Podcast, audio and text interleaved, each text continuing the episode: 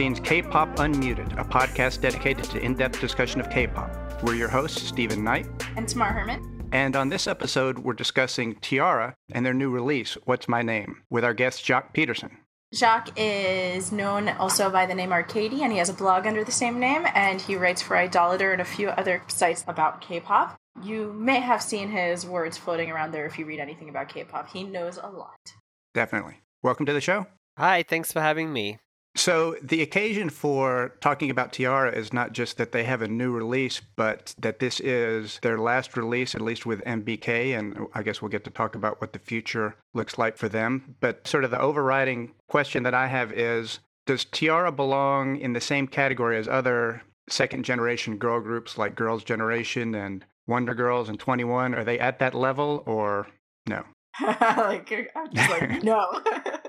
You know, I think that's a difficult question to answer because of the scandal that happened. So it really kind of depends on if what they achieved between 2009 and kind of 2011, 2012 is enough to put them in that category. Looking at a lot of their hits and their overall success, I would definitely put them up there. I do think that they are in kind of that top tier of if you're looking at the big groups of that generation, obviously Girls' Generation is the biggest by far. But then you've got like Wonder Girls, 2NE1, Kara, and T-ara sort of at the bottom of that, I would say.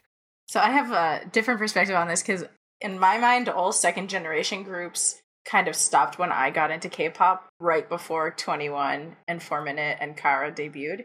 So in my mind, I always consider them as like a third generation group. And they kind of, in my mind, feel a little bit more along the lines of A Pink and Girls' Day, even though that is not true. And like those two kind of swooped in because of T-ara's issues. I don't know. I just feel like maybe because their popularity peaked kind of really quickly in Korea and they had this whole scandal, they didn't have the longevity that these other girl groups did to some degree, which is silly because like Jacques said, really only Girls' Generation kind of stood out above the masses. Wonder Girls disappeared for a while, Kara disappeared for a while, 2NE1 disappeared and then leveled off entirely. And T-ara kind of like disappeared and then came back. So they're actually like the little engine that could of that generation. They're definitely of that tier, but at the same time, if someone asked me to name the top five girl groups of K pop in the past decade, I probably wouldn't think to necessarily say them. Yeah, I mean, I think that's fair. I probably wouldn't say of the decade unless we were putting into account how you like overseas. So if we're putting in like China and Japan, right. then I would probably put them in. But if we're just talking about Korea, yeah, I probably wouldn't put them in the top 10. Well, let's start at the beginning, which is 2009, their debut with Core Contents Media. Like a lot of girl groups, they had a lineup change right at the beginning. Jacques, was there anything unique about T-ara when they debuted? Was there any certain kind of concept or yeah. image that they were aiming at? Well, what happened first was they were originally formed as a five member ballad group because MBK. Oh, really? Yeah, then known as Core Contents Media. They had already had success with doing ballads with SeeYa and Davichi, and they do a lot of like trot music and stuff too. So they kind of went for a more old fashioned vibe. So we had think Hyomin, Jiyeon, and Eunjung in the original lineup, I believe. And they were made as a ballad group, and they did one ballad called Good Person, which was sort of just a. I really like it, but it's kind of just like a typical Korean power ballad and then they changed gears to become an idol group. So two of the members who were more on the vocal side left, and then they brought in three new members, and they kind of transformed into an idol group with what I would consider their real debut single, which was Lies. So good. You like Lies? I love like all their old stuff to a certain Yeah. point. Yeah. But if when you hear the point, because it's gonna come up, you're gonna be like, "What?" In my mind, I kind of think of Bo Peep as their debut single just because that's the first song that matters to me. Yeah, well, their first real hit was actually TTL, Time to Love, because they came out with Lies and it didn't do great. I mean, I think it did okay by like today's standards, but it kind of had like a negative reception from the public. And then they did TTL, the collaboration with the boy band Supernova, and that hit number one and was a huge hit. Can't stop, we won't stop. Can't stop, we won't stop. Yeah, you know we don't stop. I just want you 이 back. 사랑, 너는 내게 첫사랑.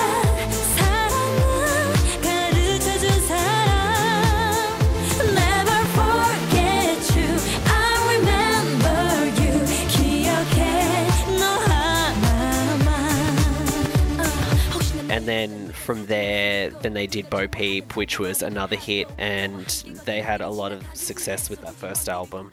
Now, I think you've put that album on your list as one of the best K-pop albums ever. Oh yeah, I absolutely love Absolute First Album is what it's called, and the uh, the repackaged Breaking Heart. They did. I was actually going to send this to you before we did this. They did a Reddit thread on it recently. Did any of you see that? No. No. Uh, the K-pop Reddit did a thread on the album, and it had a lot of fans in there. I was wanted to send you over some receipts because I didn't know if you'd be coming for T-ara's album, so I wanted to be like, I'm not the only one that's obsessed with this album. Yeah, no, that was one of the first K-pop albums I really got into, and it's still my favorite. You know, what's really unique about it is it has that electronic kind of electropop sound that all of K-pop was doing at the time, but there's still a real emotional weight to the album. I think that might be because the group had roots in being a ballad group and you know the the agency does a lot of trot music. So there is a lot of a kind of ballady, emotional, melancholy edge to the music and there's also a lot of hip hop in there as well. The group had actually two rappers with Eunjung and Hyomin where most groups only have one. So it's kind of an interesting mix of genres, and I think that the songs still hold up really well. I mean, I still listen to it all the time. I just pulled up the track list and like I still listen to a bunch of these regularly. Yeah. I really, I mean, I mostly listen to the repackage, obviously, because that has I Go Crazy Because of You and I'm Really Hurt. The album for me holds up really well, and there a lot of the later T-ara stuff I don't really go back to as much, except for the singles. So I just realized, like just now, that I pretty much regularly only like T-ara's Absolute album. I'm just looking at the discography right now, and when I said before, like I stopped loving them as much as I did in the beginning, it was around like Yeah Yeah Yeah and Roly Poly, which is when like they broke out. I think their albums, I mean, like the Yeah Yeah Yeah and all of that, even though I understand why a lot of people don't like the song Yeah Yeah Yeah, it is pretty ridiculous. But that whole album I still think is really good. And I really think they made very solid albums up until about Day by Day, which is really when the scandal happened, coincidentally. But Day by Day was the first album that I really didn't love. And you know, all their albums since then, they will have like the odd B side that I'm really into, but there was definitely a change there where I felt like the songs weren't as unique and you know, I didn't find myself really going through the whole albums. Whereas, you know, the stuff from like Absolute First album and, you know, the Roly Poly album and everything, I will listen to a lot. Well, that's interesting because Day by Day has two of my favorite songs on it. If you had asked me maybe a month ago my favorite T-ara song, it would definitely be between Sexy Love and Number Nine. Well, Sexy Love's a single. I mean, I still think their singles were great. It was just, it was more the album cuts. I see what you mean. Okay. But it's interesting that you say that they started as a ballad group, and a lot of times they have this melancholy feeling to some of their songs because I made a playlist of T-ara songs. I've been listening to it, and I have to say, I kind of changed my opinion. I think that their less club dance songs are some of my favorites Cry Cry and Day by Day. Yeah, those are great. Those are both produced by Cho Young Soo. Really good songs. Yeah, they're really good, and I think Cry Cry is quite unique as well because they sort of went back and they did that early 2000s Max Martin sound, but they did make it really kind of melancholy and dark.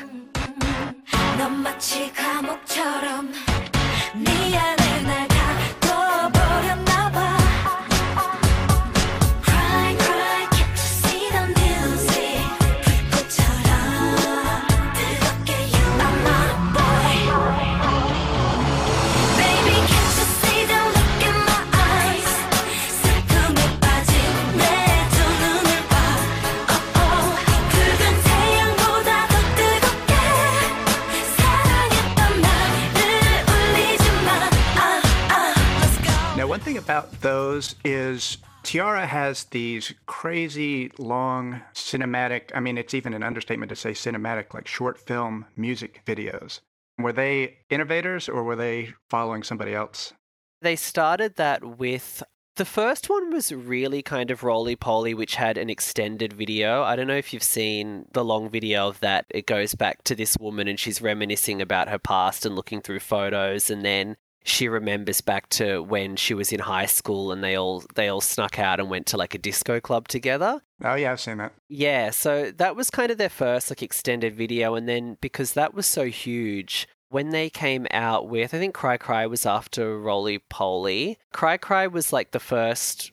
That was their like gangster epic, which had the part one, and then the part Yeah. two was Lovey Dovey. And then because that was such a success, they repeated the formula for Day by Day and Sexy Love. That was also a sort of a two part cinematic thing. So, as far as I know, they were the innovators of that. I mean, I know that there are other groups that have done, like, I know uh, TVXQ sort of did a drama video for Before You Go, if you remember that. So, there definitely were other ones, but with T-ara, I would say they were the first where they would do like one part for one song and then they'd follow up with a new song, which is like the second half. So, they would do like, I guess, a sequel or a, a part two. And you know, something to add to that as well is a lot of that came from T-ara being also a group of kind of like actress idols. At the time of the scandal, they had four members acting, and Eunjung especially was incredibly successful. She was leading dramas and she was considered one of the top idol actresses. I mean, she had done Dream High and she did another one that was really popular called Coffee House. So, them going into those cinematic music videos was really a play on their kind of acting image. I know that the directors of those music videos were actual respected drama directors. Now, I guess they had some success in Japan before the scandal, right? It wasn't like the scandal came up and then they went to Japan to try to sell some records. No, Bo Peep Bo Peep, that was their Japanese debut single. They were the first foreign girl group in Oricon history to debut at number one on the Oricon charts.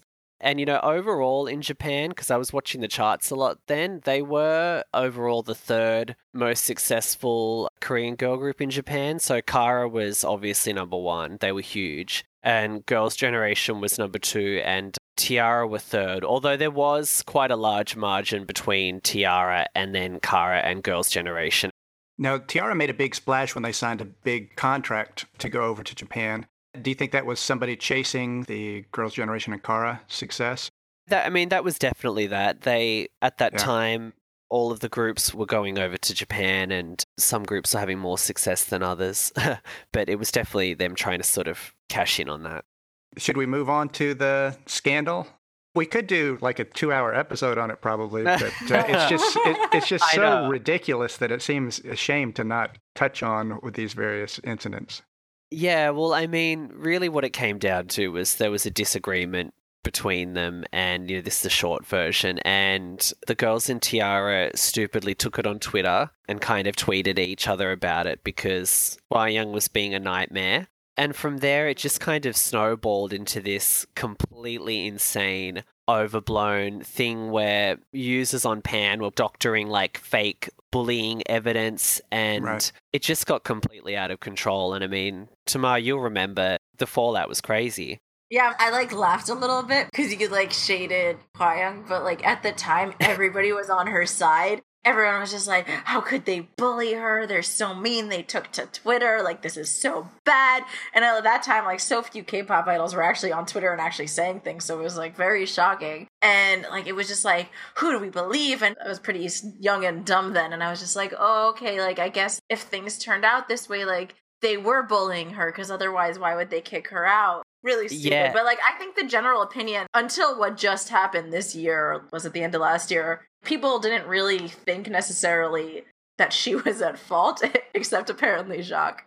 Yeah, well, you know what's funny, right, is that at the time when it happened, I was, you know, obviously a fan and I was looking at what was happening and I was looking at the evidence and the fans were sharing things around going, look, this, you know, isn't real and I'm seeing the proof that it's not real. And I uh, was contributing to allkpop at the time and I did write an op-ed for them about how they had been pinned as guilty straight off the bat what was interesting was the girls themselves did come out and they clarified things, and there were other celebrities that had worked with them that were defending them, but the media just were not reporting it. I mean, I think some Korean outlets did, but it went on deaf ears, and like allkpop and netizen buzz at the time, which was really coming up, they really pushed a lot of the kind of negative T-ara stories, and they really got on that kind of bad wagon because it was such a huge scandal, it was getting them a lot of traffic. And when stuff came out that explained what had happened, people just were not, either not listening or not reporting it. So, you know, recently when we had this whole thing come out where the truth was sort of finally revealed and it had shown that, you know, Hwa Young was a brat and things had been blown out of proportion, a lot of the fans already knew this. I mean, we knew a lot of things about Hwa Young, like she had faked injuring her leg and stuff in front of the media for sympathy and all of these things. We'd already known that for years, but and I remember that. yeah, so there was a lot of stuff we already knew. So I think this speaks to a larger point of why T-ara has had such a strong following overseas. And, you know, if you see T-ara, they always win like a lot of polls. Like, I know they won a poll on Billboard against like EXO and stuff. And they win all of these things. And it's because I think the fans are sort of so frustrated over what happened and that we always knew the truth for so long that we really kind of rally behind T-ara in a way that I think some other fan bases don't. Because we kind of have something to prove. Well, you guys, I think now you guys have like proven it once and for all. Props to them for just not dropping off the face of this earth, and they were still active and Yeah. put out good songs. Yeah, well, you know, another thing as well to add, Tamar, you'll know about this, was that around this time there was a lot of really harsh, I guess, backlash on female idols because IU had her scandal with where she was in bed with Anchovy. Ugh. Yeah. And Anchovy. and um the most ridiculous one at that point, honestly, I think even more absurd than T-ara's was Secret Hyosung saying democratization, you know, misusing Oh, one word. So crazy. And they, yeah, and they pinned her as like an evil Ilbe user, and that really hurt her career, and it actually really hurt Secret because you know at that time Secret had had a really successful comeback with uh, the song Yoo-Hoo. That was like one of the top 30 songs on the Gaon Yearly chart. People don't realize, but it actually was really popular. And then the scandal happened during that, and then after that, it kind of screwed their careers. So there was this period where the backlash against female idols was kind of at its peak. Like T-ara was sort of the main victim of that, but they weren't the only ones. Do you think that we've learned a little bit from that scandal and some of these other ones, and that the more recent ones? I know, right?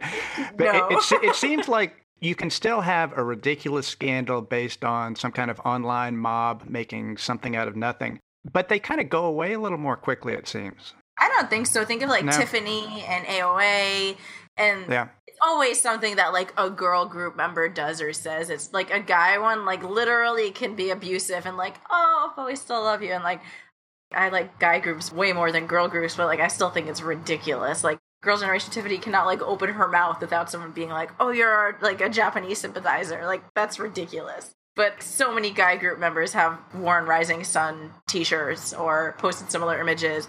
I think I don't have any proof to this. I'm not a data analyst or anything, but a lot of time I think it's just because girls like hating on other girls, and a lot of K-pop fans are girls.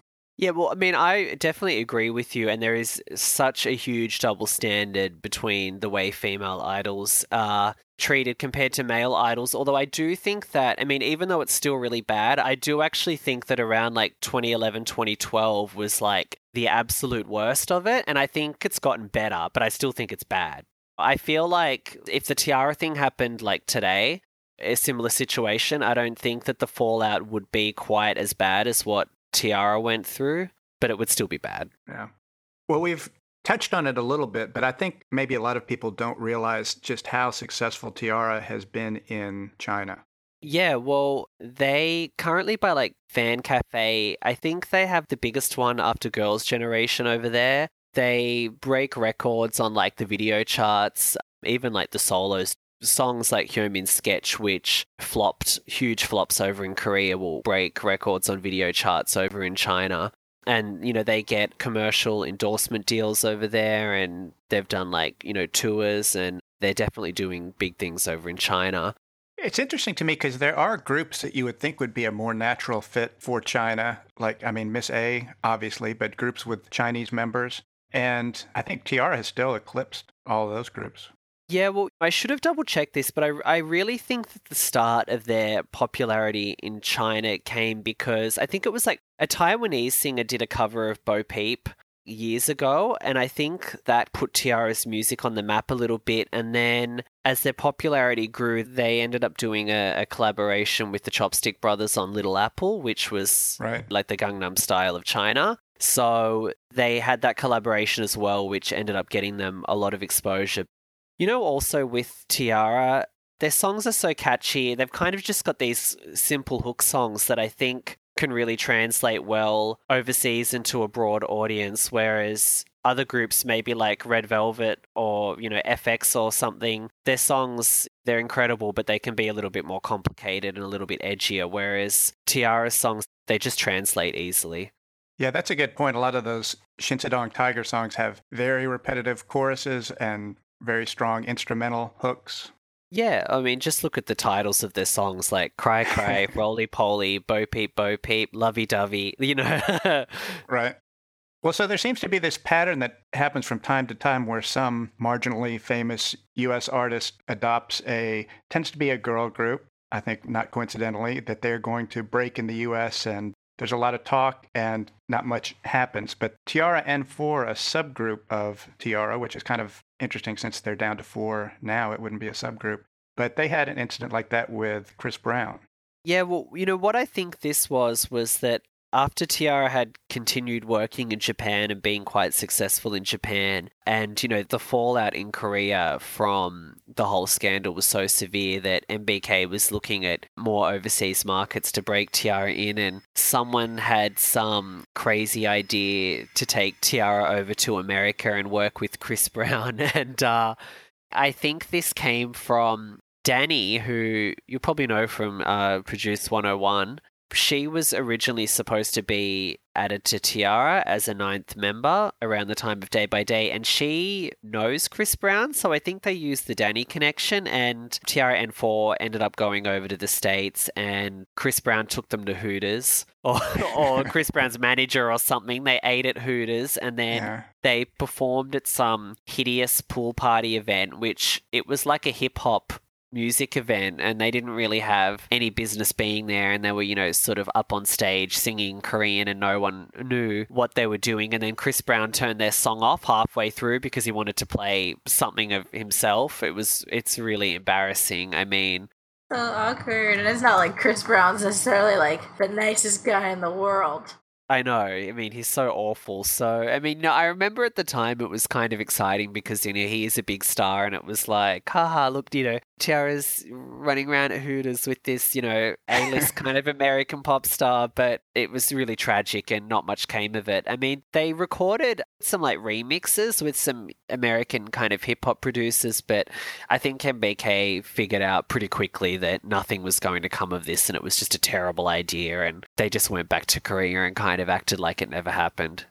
Well, so they've found a little redemption here with their new album. What do you guys think of the new album? So yes, I mean I think the single was really good. At the first listen I was just like, oh, this is T-ara, but it does sound like T-ara, but do I feel it yet? And now I'm like listening to it like every other day, like jamming to it. Like it feels like a T-ara song. The hook is good. Like it just reminds me of like what made them good in the past. I'm still not a Jacques size fan, and I don't think I ever will be. But it's a song that I can have on rotation. I was really impressed by Qri's Diamond, which I didn't expect to be impressed by because I really liked Hyomin's Gold, so I was looking forward to her song, and then I wasn't really like feeling it so much. But I just think the album was interesting because they were just like, oh, we're different now, and we're gonna play that up, and here are four songs, each of which is gonna be by one of our four members. And I thought that was really interesting because they're already in a weird place where everyone's like, you just lost two members. Are you staying together? What are you doing when your contract's up with MBK? Are you disbanding? Nobody's really clear on that. And then suddenly you break up the cohesiveness by having solo songs. And I don't think that any of them were like horrible solo songs. And I think that they all kind of gave each member a chance to shine. Some songs were definitely better than others, but it was just an interesting choice for this group that's kind of in this middle ground where maybe they are going to be soloists next year. Maybe they will still be a group. We don't know. And I was just kind of listening to this album like they don't know either. That's what's going on here. They have no idea. Yeah, I mean, I pretty much agree with you. Uh, I like the title track. It does have that kind of melancholy feel to it, like a lot of T-ara songs, although it is still typical Brave Brothers. I mean, the production is very similar to Stellar's Crying. And Qri's Diamond is by far, I would say, the best song on the whole thing. I mean, I interviewed the songwriter behind it, and he said that he was going for like a Lorde Royals kind of vibe, and you can hear that. It really has a kind of like a, a Western indie pop sort of vibe to it.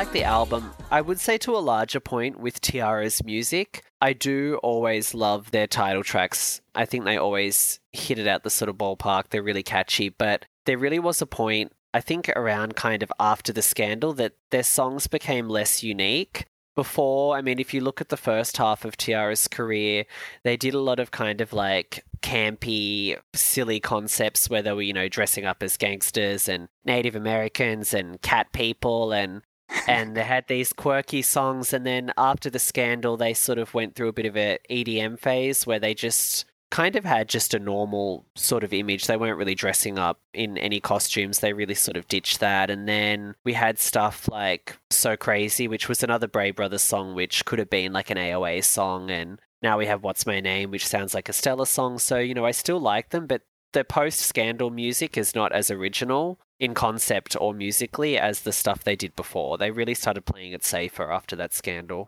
Well, the first time I heard Diamond, I really loved it. It really took me by surprise. I don't think it was what you expect off a T-ara album or maybe even any K pop group's album, but it didn't wear well. Ah. But my favorite song on the album, I do like the title track, but my favorite one is Reload. oh. Really good. Yeah. Yeah. It has almost a Minneapolis sound to it. Kind of reminds me of something from a James Bond movie or something as Yeah. well. I can imagine it, them doing like a spy sort of thing.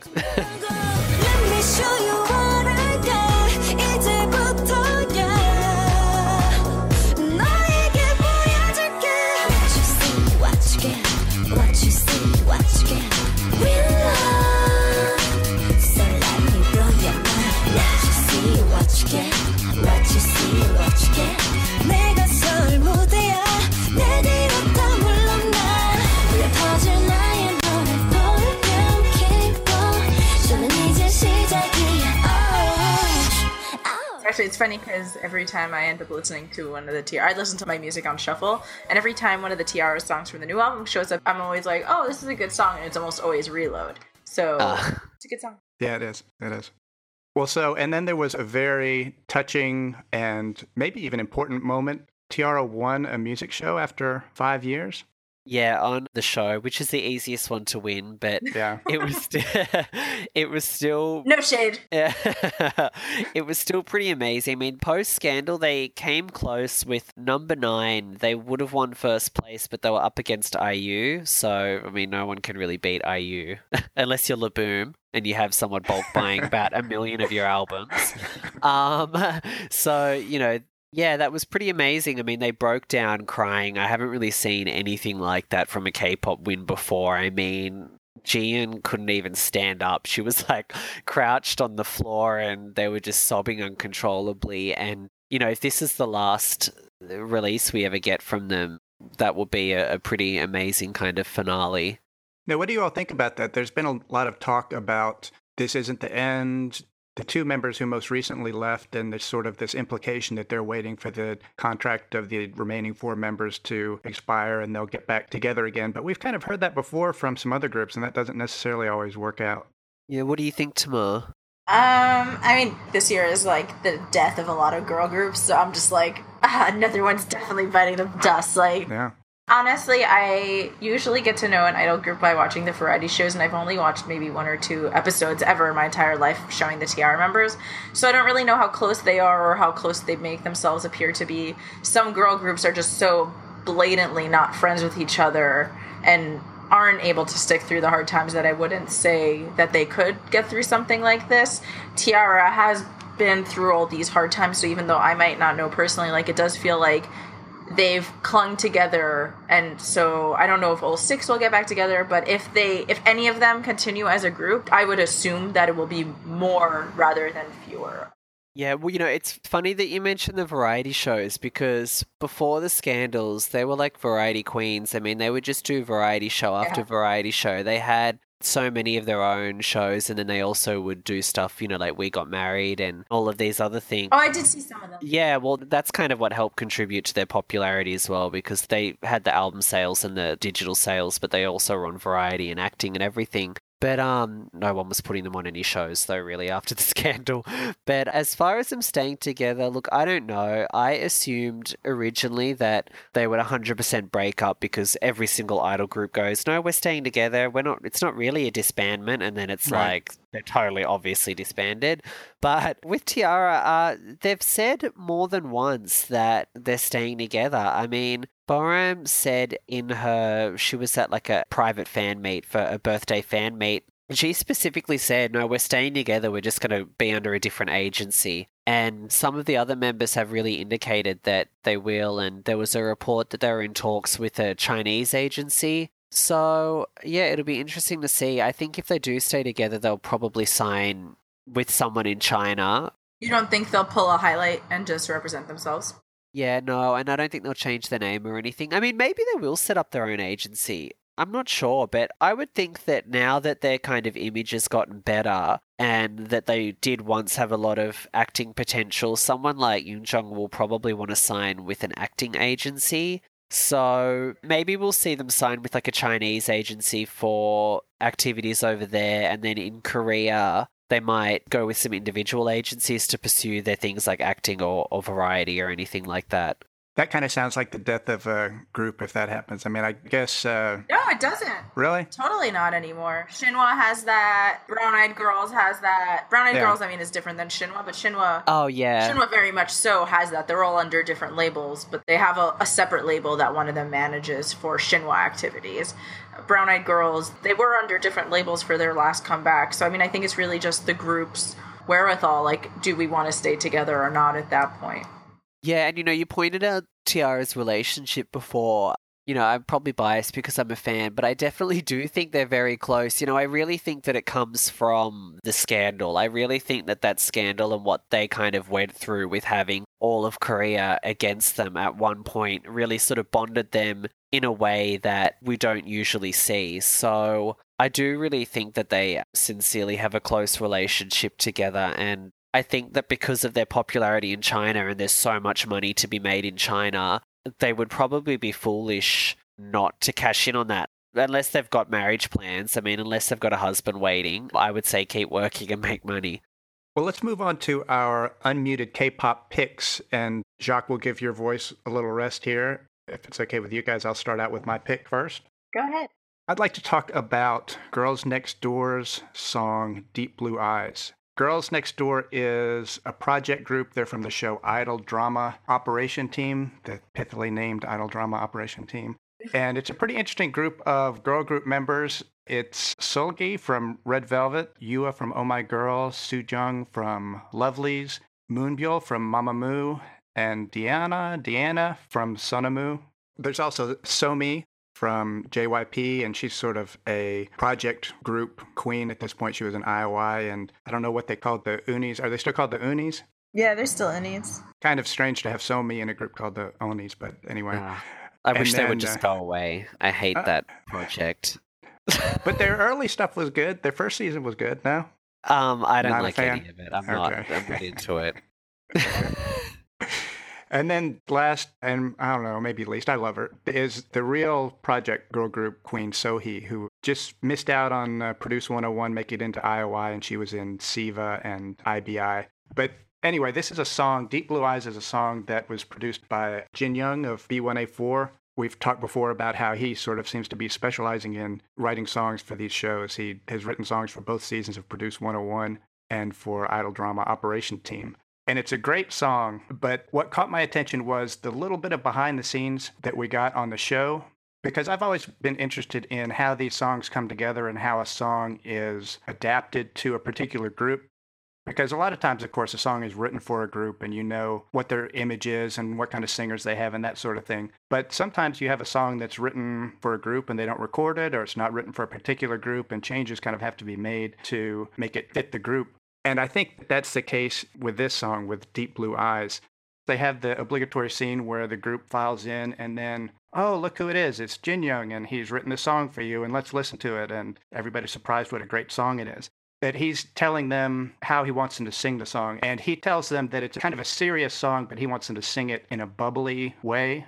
And he gives them two reasons for that. I'm not so sure about the first one, but he says, since it's such a serious song, if they sang it seriously, that might be a little too much. But he also says he wants them to have this bubbly approach because that fits their personalities, which I think is probably a little more the reason for it.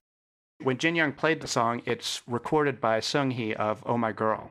Apparently, she does that quite a bit, and I'm sure there's a vault somewhere of these songs, which I really want to hear, Yeah, me too. right? But in her version of the song, there's a line, Rock My Body, now rock my body which is a totally cliched, boring line, but in the context of this seduction song, it's a little suggestive, right? And not that fitting for this group. And when you hear the final version that they recorded, the lyric is Catch my mind, now catch my mind, which is kind of an odd lyric. I think it works really well. It's one of my favorite parts of the song. But you can see how, when you contrast it with what the lyric was before, it seems like they're trying to make it clear that we're not talking about physical seduction, it's more psychological.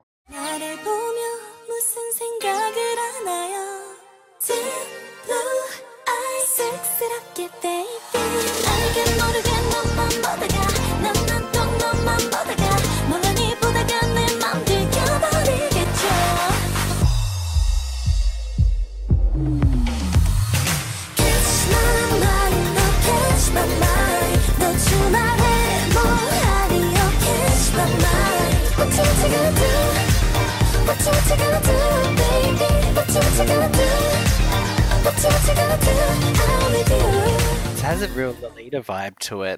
Yeah, you think? Yeah. Well, Lolita played a lot of mind games with Humbert Humbert before, before things happen, and Right. these are sort of some younger kind of innocent girls singing a song that sounds very seductive that would probably be right for someone like Nine Muses or a group like that. Yeah, definitely. But I think they tried to tone it down and make it more innocent, and I guess they weren't totally successful. It still has some pretty suggestive lyrics in it. Yeah. So, Tamara, what do you have for us this episode? I was a really big fan of 2AM back in the day. Like I am. I went to like a bunch of their concerts in Korea. I had all their albums. They released one album on record and I really contemplated buying that, but then I remembered I didn't have a record player. So I was a big fan and I have kept track of their solos, which really haven't been all that much. 2AM is kind of one of those weird groups because they were really good at ballads and then when they released a dance song that I really liked, everybody else hated it. So so that didn't happen anymore. So Seulong released You recently with Benzino as a rapper, and it's just a really pretty song. Like the first second I heard it, I was like, oh, this is a 2 a.m. song. Like there was no question about this. It was just like very mellow, it was very heartfelt, it was very sentimental. You know, of course, it's about breakup and looking back on the good times and being sad that the relationship is over. And then like Benzino comes with a rap about whatever like it doesn't really matter honestly but it just it just was really sentimental to me and i'm a, a sucker for ballads which is like not what i should ever put out in public but i really like ballads and Seulong's voice is just really good and he hasn't really been treated all that well i think.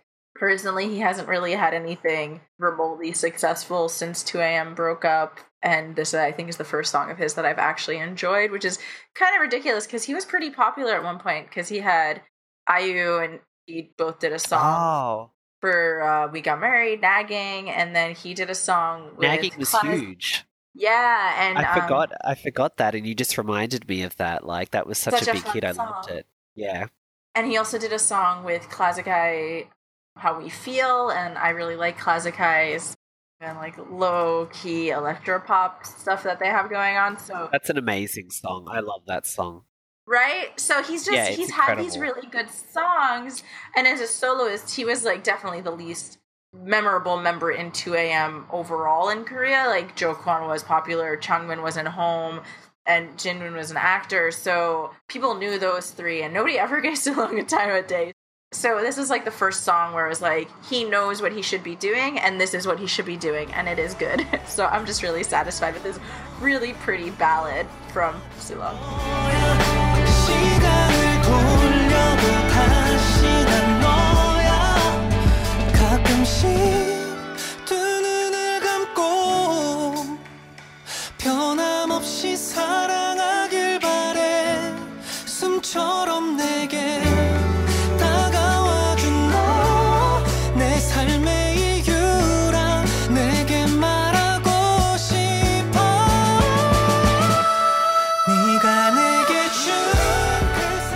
just going to ask you, would you like to see Seulong go back to kind of more electronic stuff like the classic collaboration, or would you be happy with him just being a ballad singer?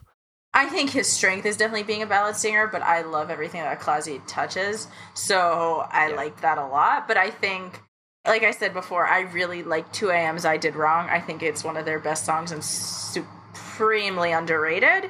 But I don't think that he necessarily shown in that or in anywhere any other time that he was doing a dance music his voice is very soulful his voice is very mellow like he has his tone and he has his strengths and hearing this i was like yes you're going back to that. You've decided to give up on being anything other than you and now you're you again.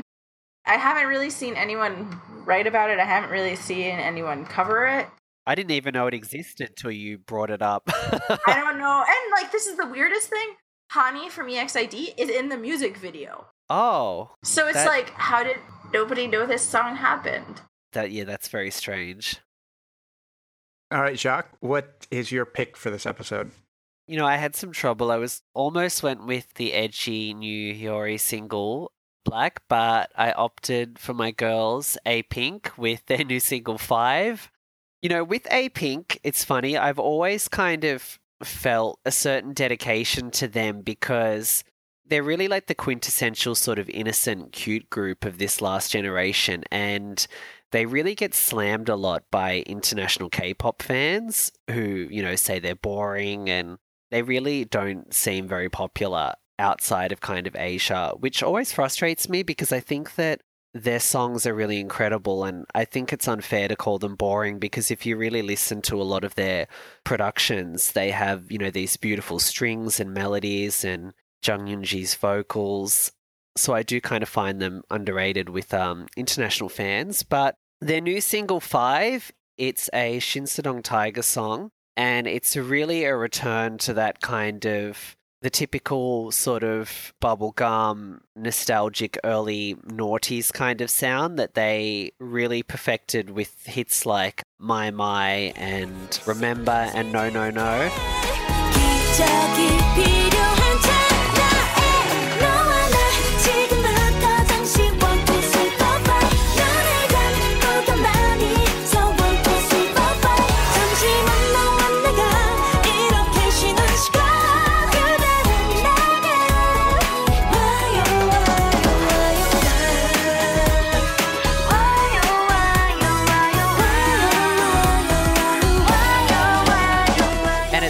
Safe choice because for their last single, last year's Only One, which was produced by Black Eyed Pilseung, that still had the A Pink vibe to it, but it was a lot more mature.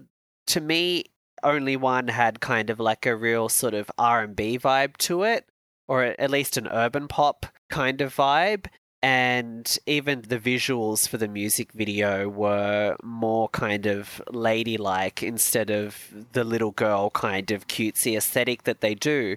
But the song just didn't do that well with the public. So now they've kind of, I guess, they've regressed back to the formula that they know that really works for them. I do think it's a great song, and I think it's one of the best songs that they've done of this formula, and I'm definitely really happy with it although I am a little disappointed because I did really like Only One and I was kind of looking forward to seeing them go in a bit more of a mature direction because I think Only One it was a really good evolution because it, for me it really kept their sound intact while also kind of evolving it whereas 5 is just like we're going right back to basics. This is what people like from A Pink and we're going to give it to you you know visually and musically did either of you like Only One from last year, or do you like Five better? I'm trying to remember only one. I remember it, and I definitely remember thinking, "Oh, I guess A Pink's changing their sound." And then hearing this, I was like, "Oh no, A Pink's done with changing their sound." um, I think I used to like A Pink a little bit more than I do now. Like when I was a little bit younger, like Seven Springs or whatever that full Yeah. album title was. That was a great album. that was a good mini album. Yeah, so that's like the last one that I really felt affection for them. But they have so many good songs in general. I think they have their sound and I think it's good. And I think that only one kind of shifted that sound. And they could pull it off. Like they're good singers and they have good production and everything. And they, their audience was still there, but I think it didn't really represent what A Pink was. And I think that Five, like I'm listening to it, and I was like, oh, it's very bubblegummy and very juvenile and very A Pink. Um, like the one, two, three, four, five thing, just like it makes me laugh every time Yeah. I'm listening to it. I'm like, you guys are my age. Like, this is just getting silly. But, but it's what people want from them. Yeah.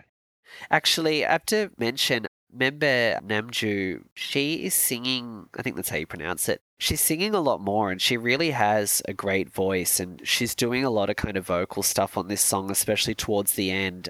And it sounds fantastic. So I do really like this. But yeah, you know, I don't like it as much as only one. And, you know, I always feel like I would have loved to see a group maybe like Blackpink who have a bit more of an edgy image do only one because I feel like if they had done it, people would be going, "Oh, this is cool. It's like a." It's like an R&B kind of throwback, but when A Pink did it, people are just like, no, this isn't like what we want from A Pink. And now A Pink is sort of stuck in a time capsule. I don't know how long they can continue doing this, even though it works. You know, Jacques, I just looked up only one, and I've been through this exact experience before. That's the one where they're on the church roof.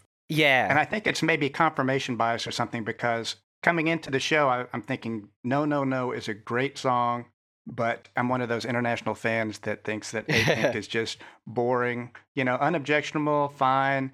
But I keep forgetting about Only One, I think, because it doesn't fit into my preconceived idea of what A Pink does. And that is a really good song.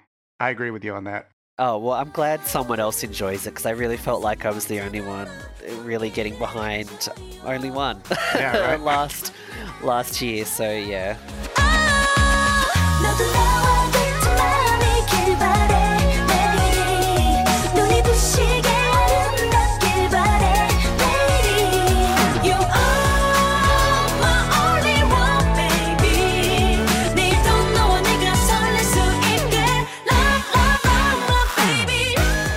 Funny though, out of us three now, I'm the only one that, for the most part, is really into A Pink. Like, I always kind of feel like I'm the only A Pink fan out of all the international K pop fans. I don't get it because I think they really have, you know, like I said, really beautiful voices, and I think the compositions are great and they have really great strings and, and melodies and everything, but I just, everyone just finds them boring for some reason. Thanks so much for coming on to KultScene's K-Pop Unmuted today, Jacques. Where can everybody find you on social media and the internet? You can get me on Twitter mostly, Arcadey blog on Twitter, or just check out my blog, arcadey.net, A R C A D E Y.net. Thank you. You can follow KultScene's K-Pop Unmuted on Twitter and Facebook, and please make sure to subscribe to us on iTunes and Stitcher and whatever other medium you listen to podcasts on. And don't forget to rate us. The reviews do help. And thanks so much, as always, for listening to Cult K-Pop Unmuted.